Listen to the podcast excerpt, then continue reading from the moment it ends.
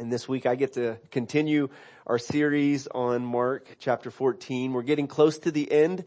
So in Mark chapter 14, Jesus is getting closer to the cross.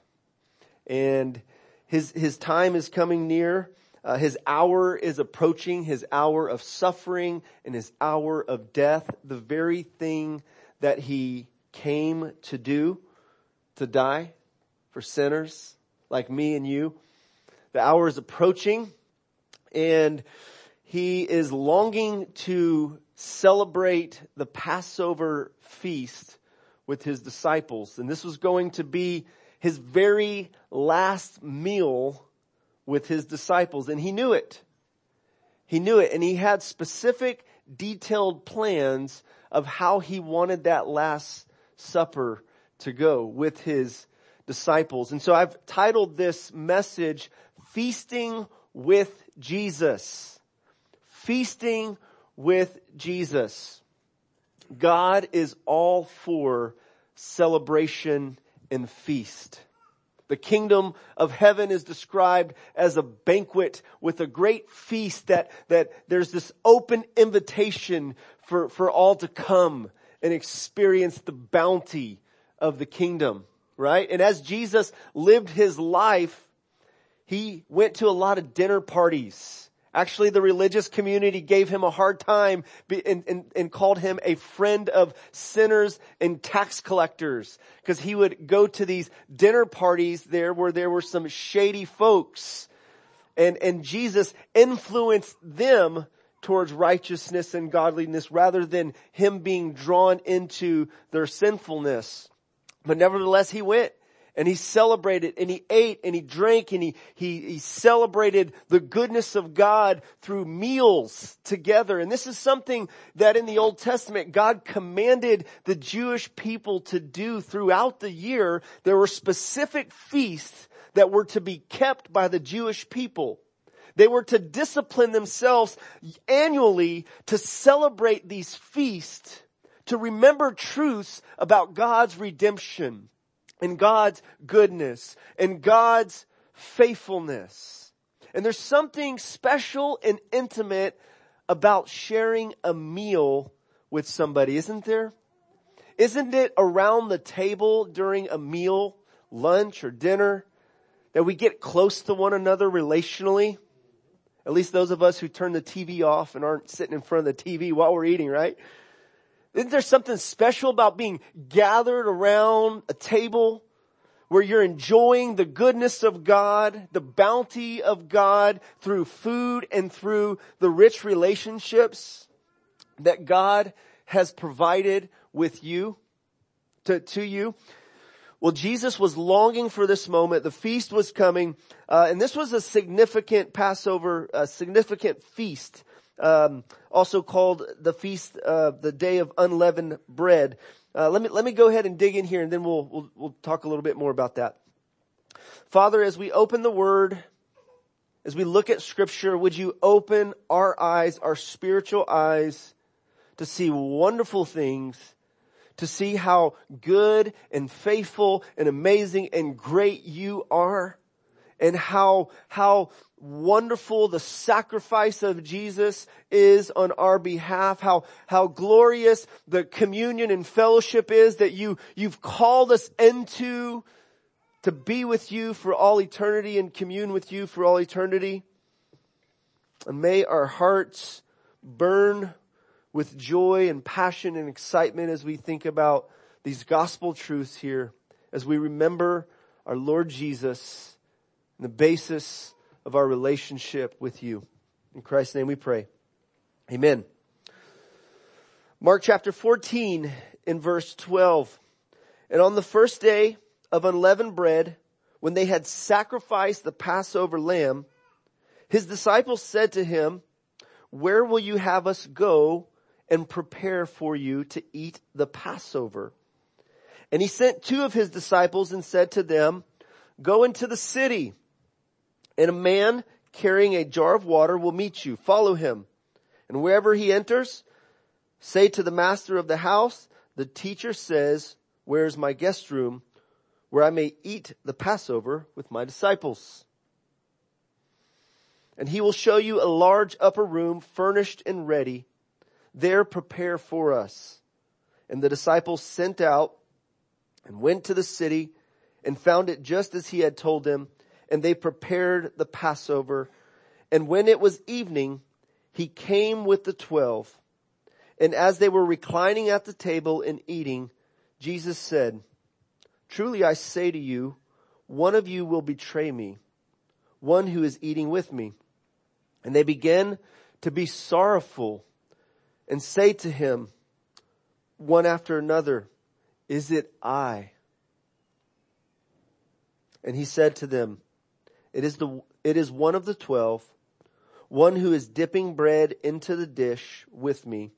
For the son of man goes, for the son of man goes as it was written of him.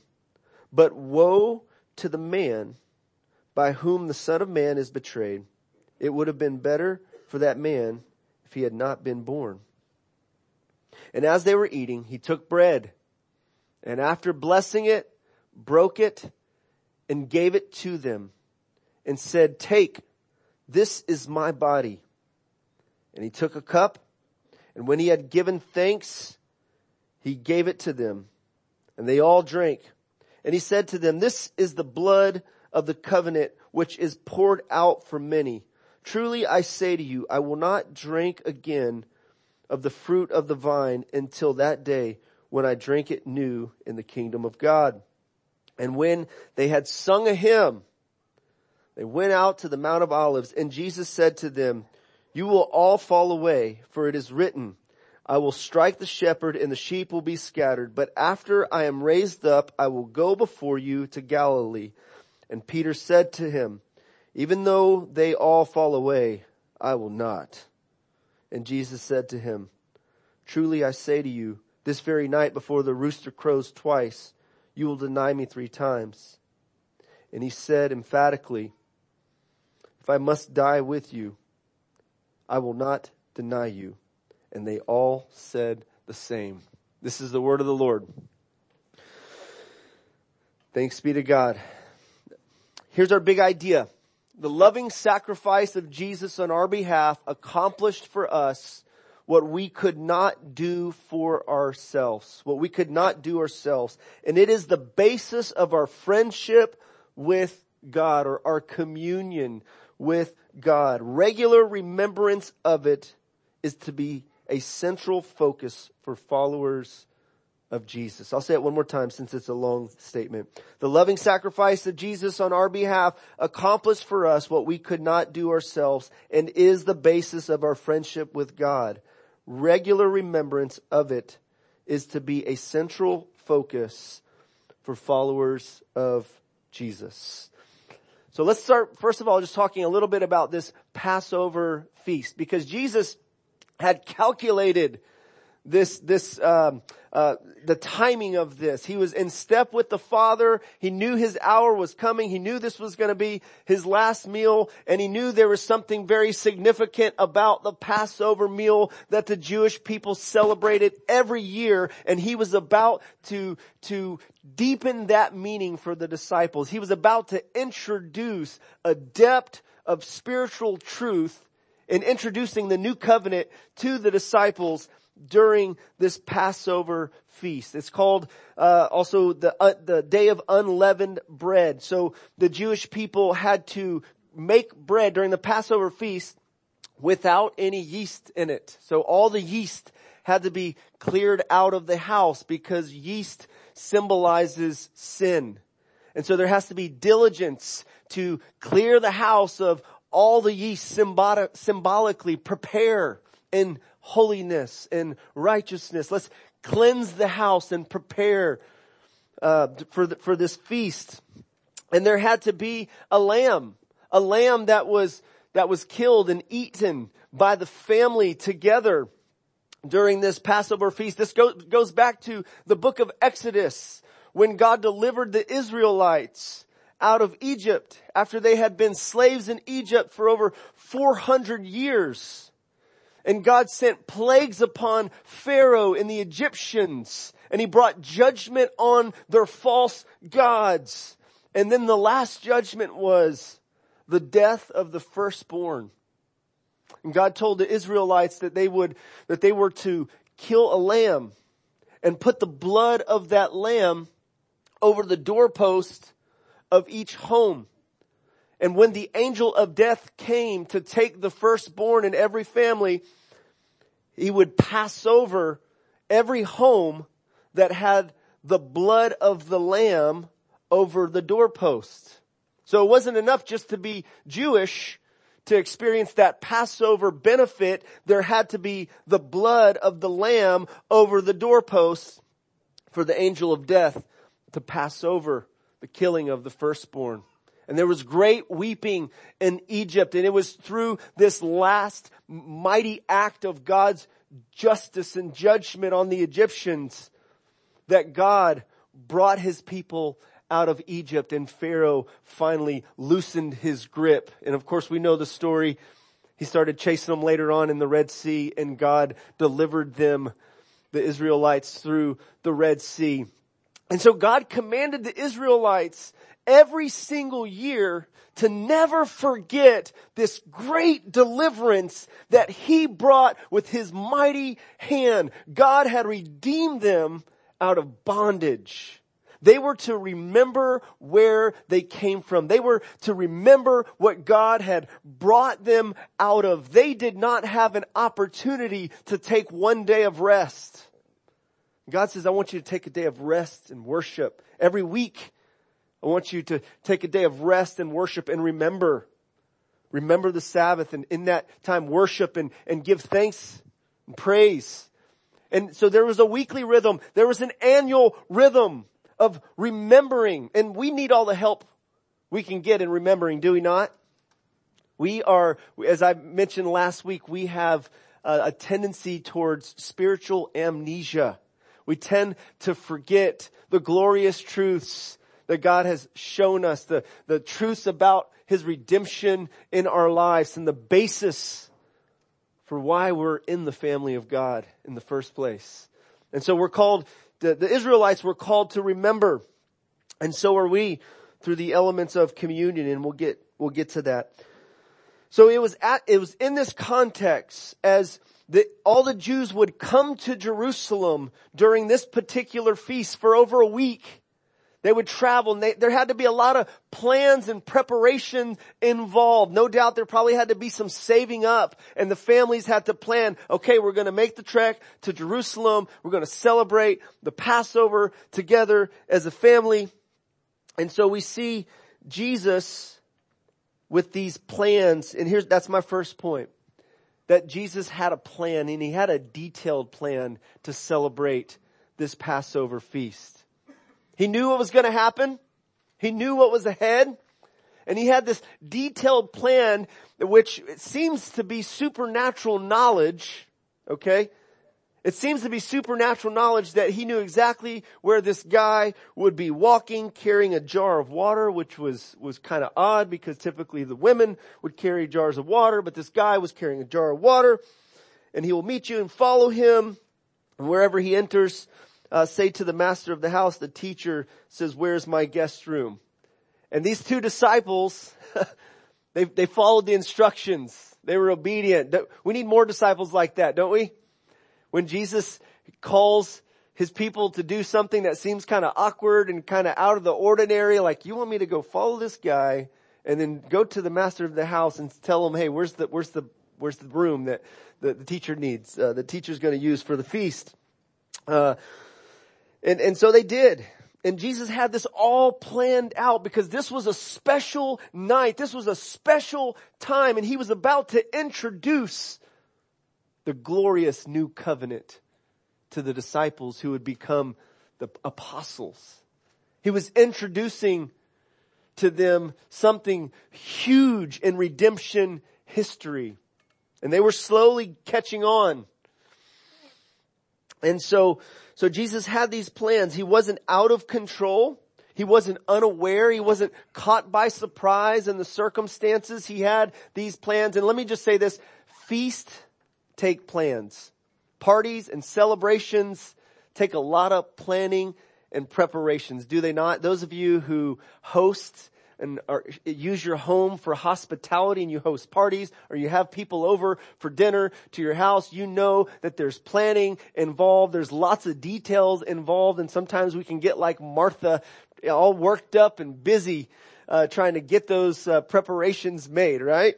Uh, but nevertheless, there's preparations and Jesus had a plan for them. The disciples had a part in helping prepare for this holy moment. And by the way, in John's gospel, so all the synoptic gospels, gospels, Matthew, Mark, Luke, and John record a similar, uh, story here. There's a few different elements that, that some of them add in, but, but John gives the whole upper room discourse. John 13, 14, 15, 16, and then his prayer, his priestly prayer in 17. And so assignment this week, Go read John 13, 14, 15, and 16. Read that discourse. Read about that holy moment when Jesus knew this is going to be the very last supper with his disciples and he brings his disciples in to the holy of holies and he shares with them profound truths and they even get to hear the God the Son praying to God the Father which some theologians call the Holy of Holies. There's this really pure, special, holy moment. So why did Jesus seem to keep his plans under the radar? Because he didn't just announce it to everyone. He just sent two disciples out to go and make these plans and and, and, and they went and, and did something unusual, kind of out of the ordinary, uh, for these things to come about. Well, some point out that, uh, to, first of all, to keep from Judas um, to keep the details from Judas, who might interrupt the holy moment with a betrayal arrest. Remember, Judas was a thief, and he had been taking from the money bag, and he was plotting to p- betray Jesus and looking for the right opportunity, looking for the right place where he knew Jesus would be, where he could tell the Jewish authorities this is where he's going to be. Jesus didn't want that holy moment interrupted at the Last Supper. And then because of his strong desire to enjoy one last meal with his disciples, Jesus longed for this time with his disciples. He, he's, he's relational and he wants you and I as well to have intimate communion with him. He also uh, wanted to introduce to his disciples the new covenant and plan to, uh, to regularly commemorate it. He was introducing something to them that they were to do on a regular basis in remembrance of Him as a central focus of their worship. And then uh, to make the connection between the Passover lamb and His atoning sacrifice of His life. You see, this was a strategic time for Jesus to introduce what He was about to do with, to, to the disciples. So He had a plan. Jesus had a prediction. So in this context of this precious holy moment, this intimate moment with his 12 disciples, Jesus predicted that one of them would betray him. Now, I don't know about you, but it's just baffling to me. It's baffling to me that this guy could be one of the 12 see all the miracles that he saw, experience all the love, all the grace, all the, the kingdom expression coming out of the King of glory on earth, the one who's full of grace and truth, and he's walking with them.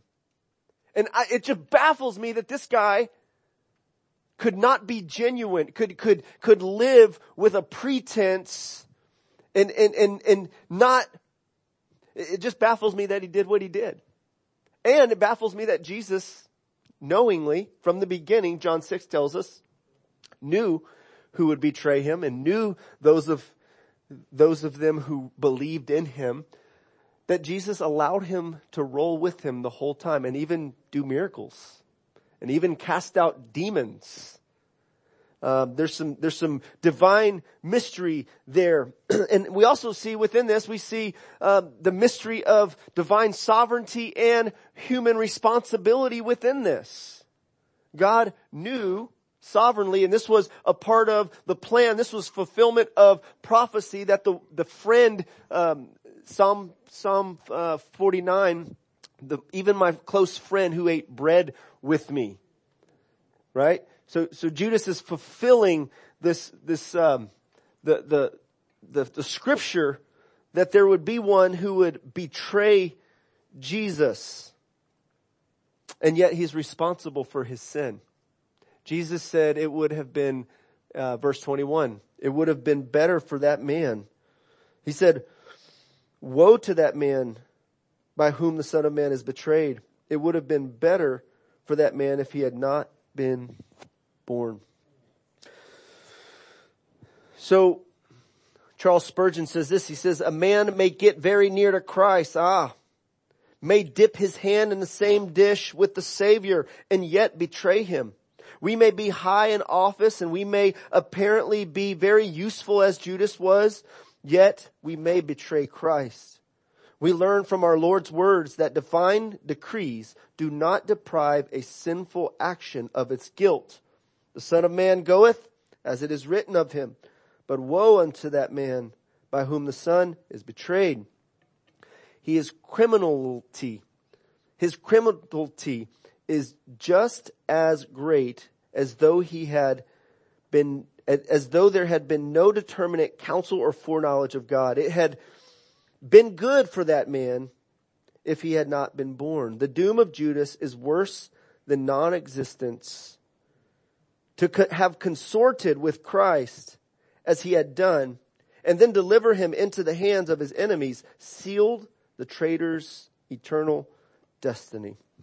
I know these are, these are heavy words here, but it's worth us spending the time to ponder. Also, to ponder the beautiful response of, of the disciples in that moment. When, when they were announced, when Jesus announced, one of you is going to betray me, they weren't all thinking, oh, we know who it is. It's Judas. We know who it is. We knew it the whole time. They, they didn't. They, they were, they were surprised. J- Judas had charge of the money bag. He had responsibility. He had, he had been with them, um, the, the whole time. Uh, Charles Spurgeon goes on and he says, it is a beautiful trait in the character of the disciples that they did not suspect one another, but every one of them inquired almost incredulously as the form of the question implies, Lord, is it I? And no one said, Lord, is it Judas? Perhaps no one of the eleven thought that Judas was base enough to betray the Lord who had given him an honorable place among his apostles. We cannot do any good by suspecting our brethren, but we may do great service by suspecting ourselves. Self-suspicion is near kin to humility.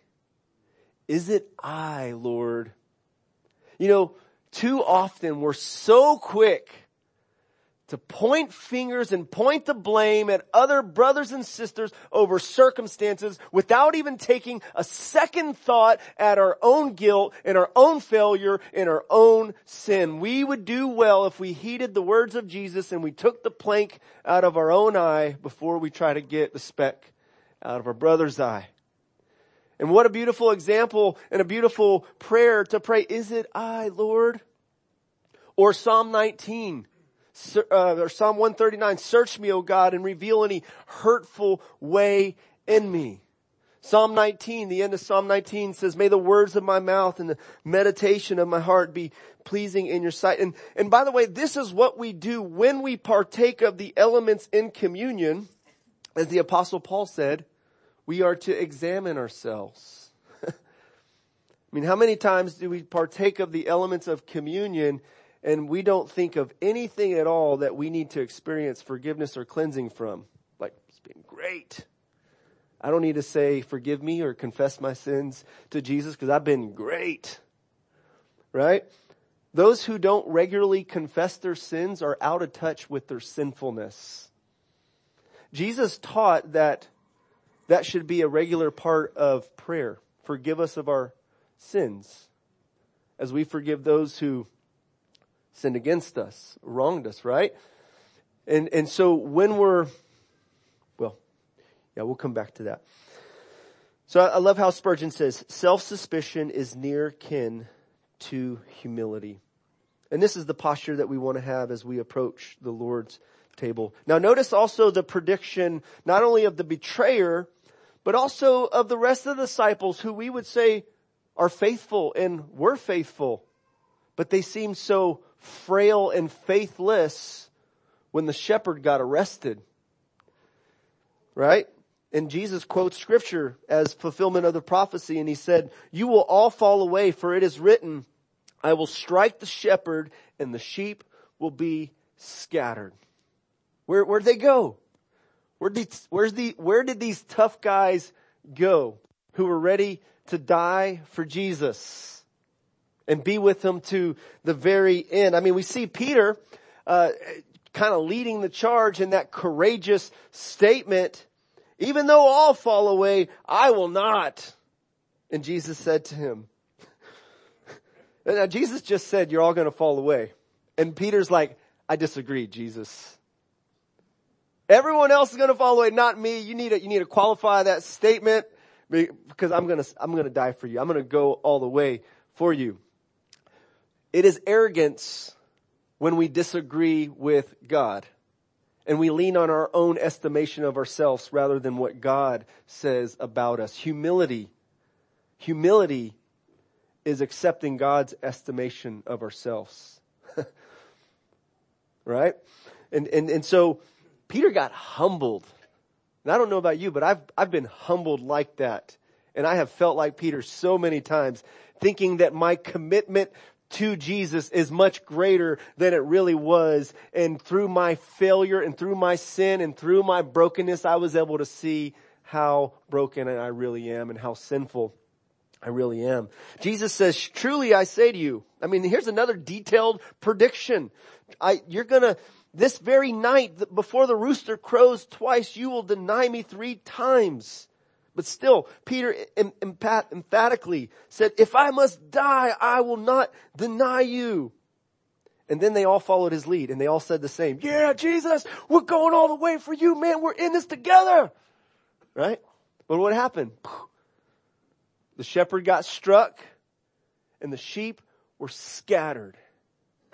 And there's Jesus dying on the cross all alone, doing what only he could do to bring redemption and salvation to the world, to those who believe in him. He suffered and died alone in our place.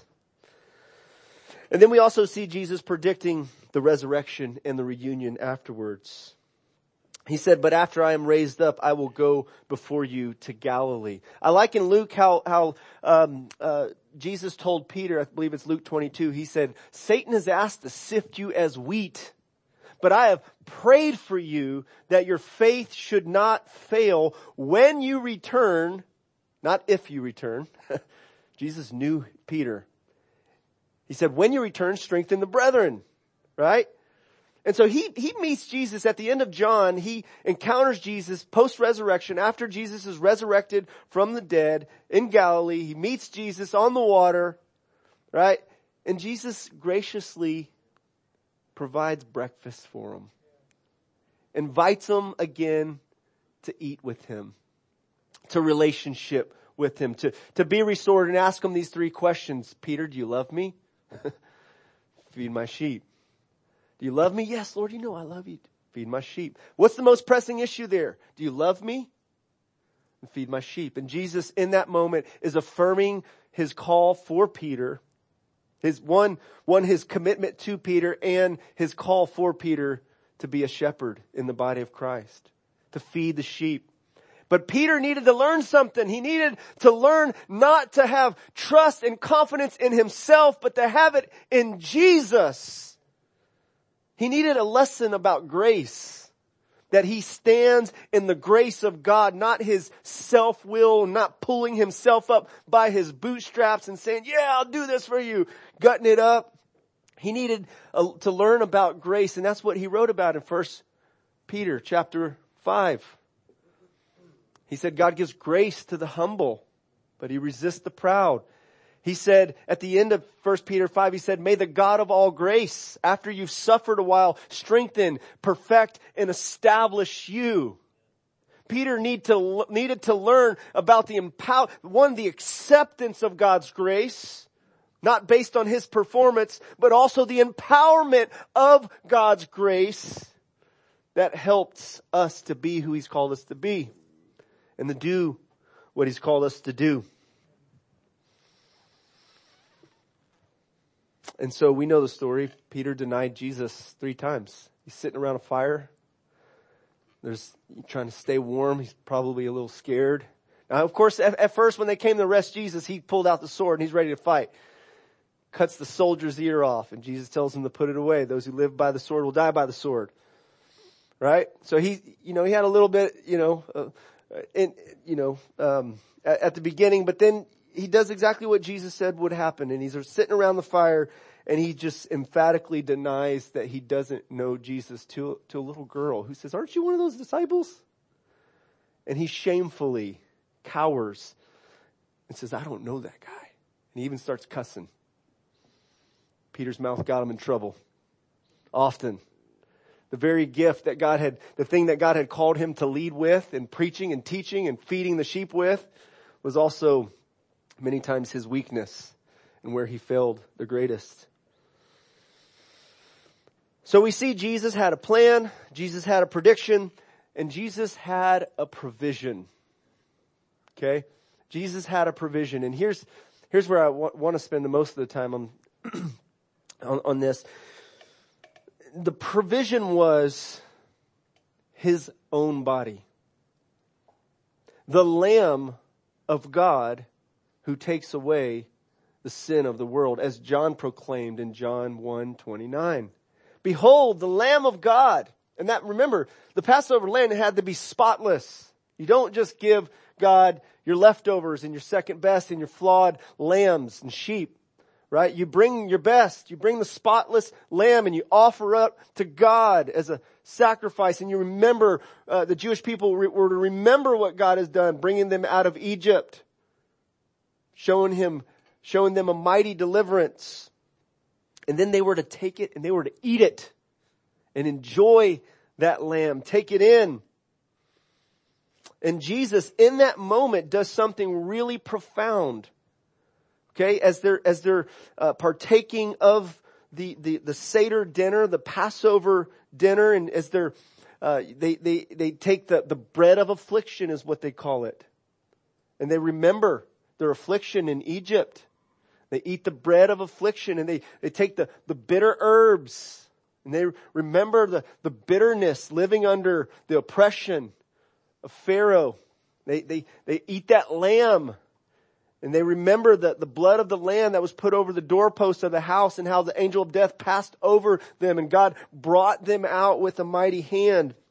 And in that context, in the context when lambs were being sacrificed and the Passover was being celebrated by hundreds of thousands of Jews in Jerusalem to remember God's mighty deliverance, in that moment Jesus says, I, he says, this, take, this is my body. That, the bread of affliction, this is my body broken for you. And, and the cup, they would drink wine from the cup. There were four cups. Has, has anybody ever celebrated a, a, Seder dinner? I've had the privilege to be a part of several and even get to lead uh, some of those uh, and walking through some of the ritual. And there's so much symbolism in, in there and so much symbolism that points us to Paul calls the Passover lamb, Jesus who is our Passover, 1 Corinthians 5, uh, 7, I believe. There's so much that just points us to, to Jesus' deliverance. And so he took the bread and he says, this is my body. He took the cup and he gave thanks. He took it. He gave thanks. He gave it to them and they drank it. This is my blood of the covenant, which is poured out for many. Jesus tells us here what the significance and the meaning of these elements are for. What they point to. The, the, the, the wine, the juice that we partake of every week points to the blood of Jesus and Matthew says for the forgiveness of sins. He includes Jesus mentioning that as well. That my blood poured out for, for the forgiveness of sins, poured out for many. Now remember in Mark chapter 10 verse 45, Jesus, which is our key verse in, in Mark, what Jesus said he came to do. For the son of man came to serve and give his life as a ransom for many. That's Luke 19. Uh, the son of man comes to seek and save that which is lost. But Mark 1045, he, he says, for the son of man came to serve and give his life as a ransom for many. That's a substitutionary sacrifice, an atoning sacrifice. That is Jesus in your place and in my place. And Jesus stepped in and did what only he could do as the spotless lamb of God because you and I are just like the disciples in our weakness, in our frailty, and in our sinfulness. We think we're all in. We're, we're fully committed. But it's not our commitment that keeps us. It's Jesus' commitment to us and His grace that saves and keeps us and sustains us and restores us when we fall and we blow it. Amazing grace. And so the Eucharist, this is also called the Eucharist, uh, which is the Greek word, uh, comes from a Greek word, Eucharista, I believe, and it means to give thanks or thanksgiving. Eucharista. Uh, Eucharist. And it means giving of thanks. And so in this context, when Jesus, when Jesus, uh, implemented the, the, the Lord's Supper, he gave thanks. He took bread, he broke it, and he gave thanks in that moment. Now, now this is, this was kind of a part of the Seder dinner as well, the Passover dinner. There's giving of thanks and there's praising God for His goodness and there's a remembrance. But Jesus is now is saying that His body and His blood are the ultimate means of deliverance and salvation. Not just from Egypt does He deliver, not just from oppressors of Egypt, but from, from sin, from Satan, and hell. Jesus redeems and ransoms us and he does for us what we can't do for ourselves, what no one else could do for us but him because he's sinless and he's willing and he's able. And so the communion, uh, or the Eucharist is also called the Lord's Supper, the Lord's table, communion, or the cup of blessing. John Stott says that the Lord's Supper as instituted by Jesus was evidently not meant to be a slightly sentimental forget-me-not. It was rather a drama, it was rather a drama rich in spiritual significance. It's a drama rich in spiritual significance. We're, we're, we're, there's these symbols that are pointing to our, the basis for our relationship with God, the basis of our forgiveness, the basis of our acceptance. J.C. Ryle says a clear understanding of the Lord's Supper as we partake of it will produce in us true humility, hopefulness about our souls and gratitude. Okay? This is what we want when we partake of the elements as we remember and we reflect on what Christ has. We want to have true humility. It's only appropriate when we realize that we're coming to the table with sins that have been forgiven and that need to be forgiven in the moment. We need cleansing, forgiveness. So we come with humility because we're met with grace. We're met with mercy at the Lord's table. And then there's hope. We, the, the response that, that it produces in us, there's hope about our souls because God not only forgives us, but He changes us.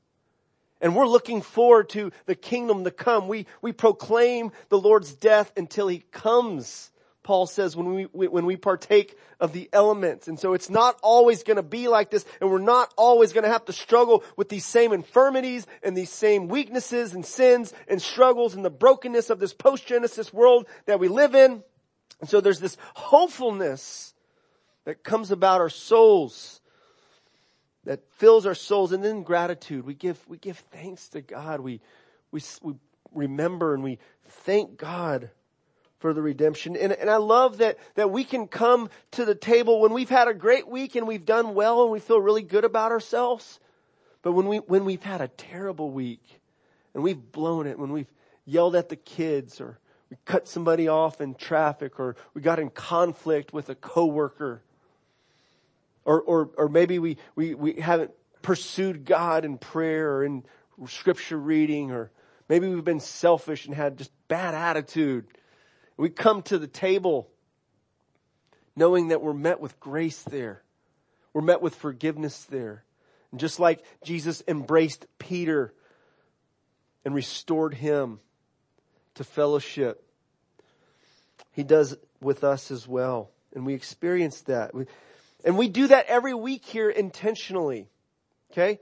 We do that every week here intentionally. We partake of the elements because it points us to the gospel of grace. It points us to the basis of our relationship with God and we never want to forget what God has done and we never want to lose our passion and gratitude and joy over what Jesus has done for us and rescuing us and redeeming our lives from the pit of destruction.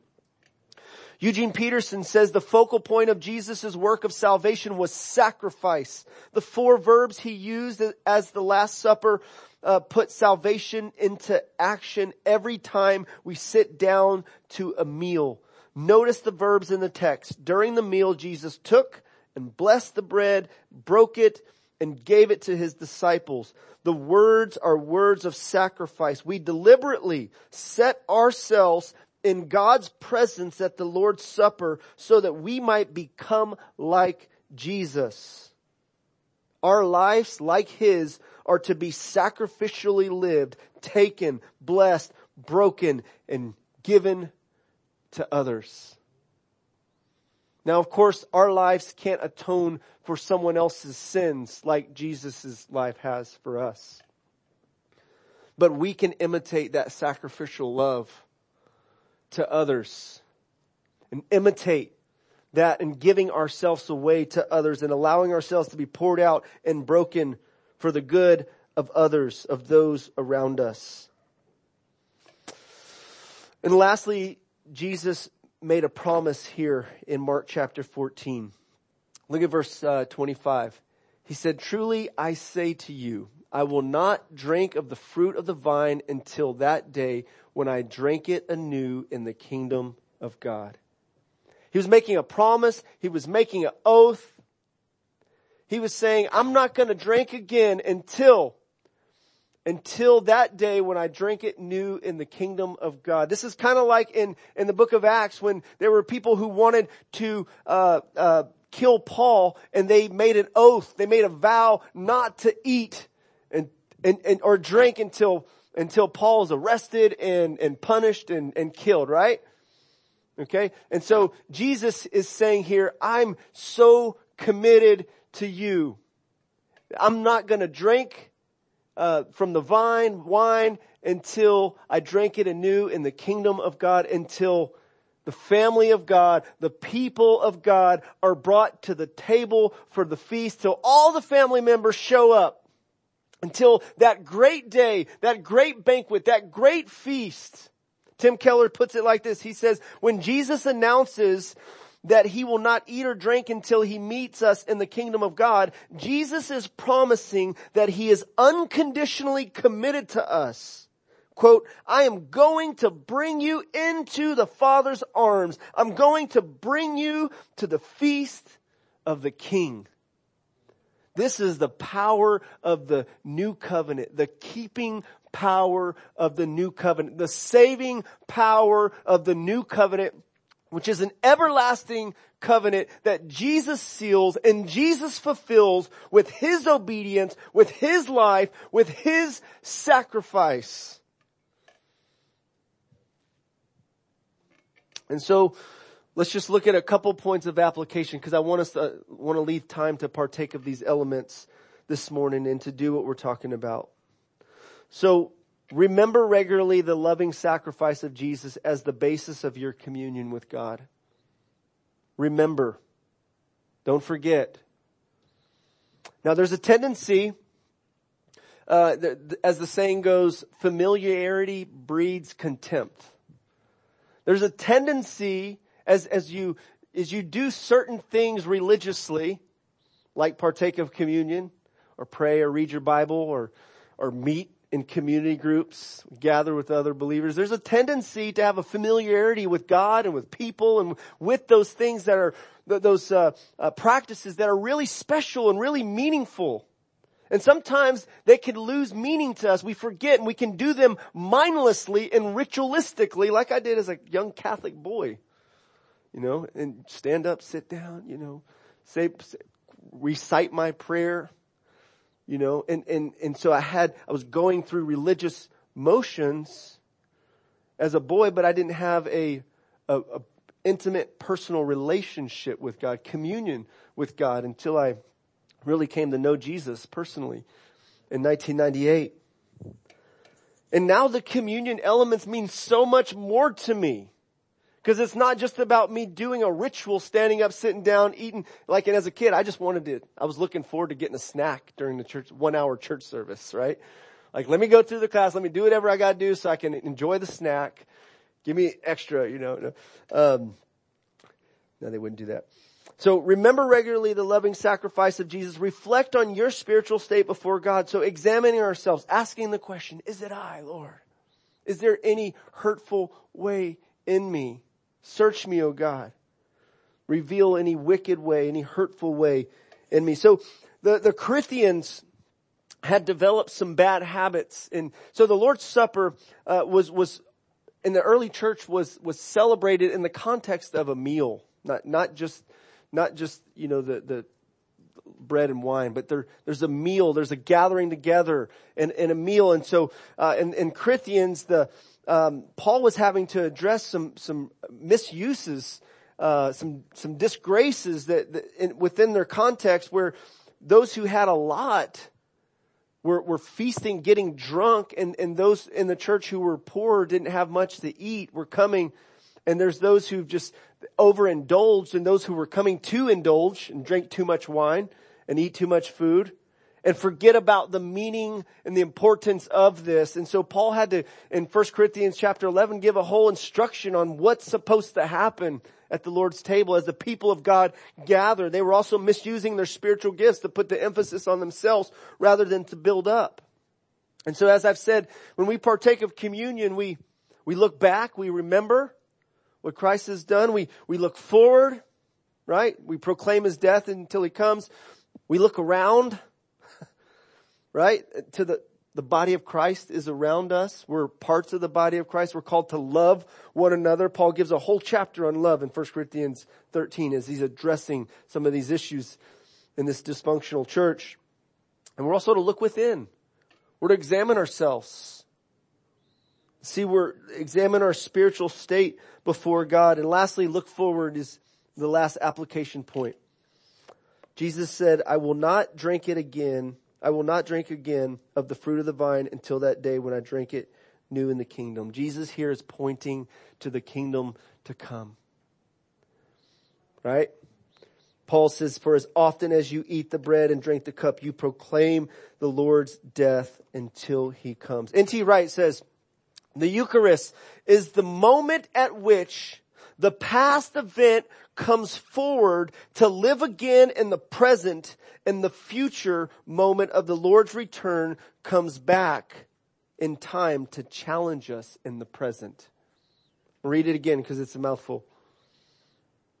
The Eucharist is the moment of t- at time, at the moment at which the past event comes forward to live again in the present and the future moment of the Lord's return comes backward in time to challenge us in the present. We proclaim the Lord's death until he comes. We, we remember. We're looking back. We're looking forward.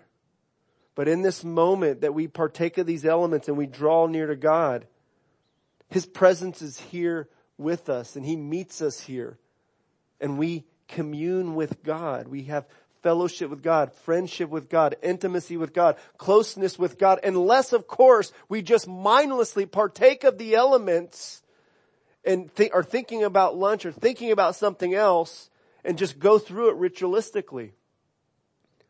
You see, this can be a catalyst for uh, a, a, something that strengthens, strengthens our relationship with God. Let me close with two last things here too. Who is not to partake of the elements? Okay. So here we, we have an open, we have an open table here at, at City Church as far as partaking of communion. We're not policing this so much as some churches will do. Like, like you, some churches you gotta be a part of the church and you gotta go through certain requirements within that church. But communion is for believers, right? And we, we like to say it like this. If you're here and you're not a Christian, you're not a believer, you're not walking with the Lord, don't feel obligated to partake of the elements. You don't have to. Actually, we would, we would recommend you not to. Um, but if you are a Christian and you're here, you know Jesus, then partake. Or if you're not a Christian and you're not right with God, then get right with God right now in this moment. Turn to Him in faith and give up your sin. Come to Jesus in faith and experience His forgiveness right now and experience communion with God, friendship with God. That's why His body was broken. That's why His blood was shed so that you can be forgiven. So don't just deny it because you're not there yet. Take that step to be in right relationship with God. So the Heidelberg Catechism says, for those who are truly who should partake of the elements? For those who are truly sorrowful for their sins and yet trust that these are forgiven them for the sake of Christ and that their remaining infirmities are covered by his passion and death and who also earnestly desire to have their faith more and more strengthened and their lives more and more holy. Amen. Now who should not? Kevin, would you come on up? who should not partake of the element. J.C. Ryle says, sinners living in open sin, determined not to give it up, ought on no account to come to the Lord's table. To do so is a positive insult to Christ and to pour contempt on his gospel. It is nonsense to, to profess we desire to remember Christ's death while we cling to the cursed thing which made it needful for Christ to die. And so remember in the Corinthian church, Paul warned them, he said, there are some among you who are sick and who even have died because they're coming to the Lord's table in an unworthy manner. They're dishonoring the Lord and the Lord's table and they're dishonoring and disrespecting, devaluing those within the body of Christ, not discerning the body. And so we come with reverence, we come with reflection, we remember, come with humility, we come and find hope because of what Christ has done, and gratitude is produced within us.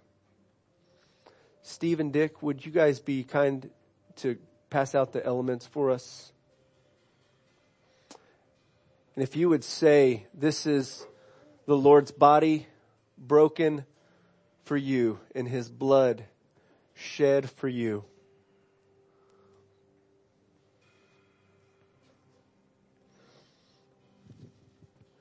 So let's have a few moments of reflection and celebration of what Christ has done for us. If you need to confess any sin, if you have a guilty conscience here this morning, you're like, whoa, I don't know about that those guys who got sick and died because they ate in an unworthy manner. I don't know if I should partake this morning. Well, that's a, that's, if, if you're in an unhealthy place and, and you need to repent, then just do that. But put your faith in, in Christ. Let go of your sin. Thank you. We're going to partake of these together here. So if you would just hold, hold your elements.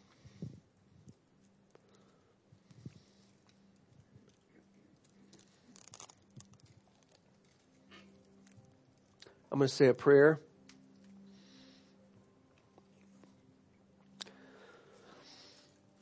Father,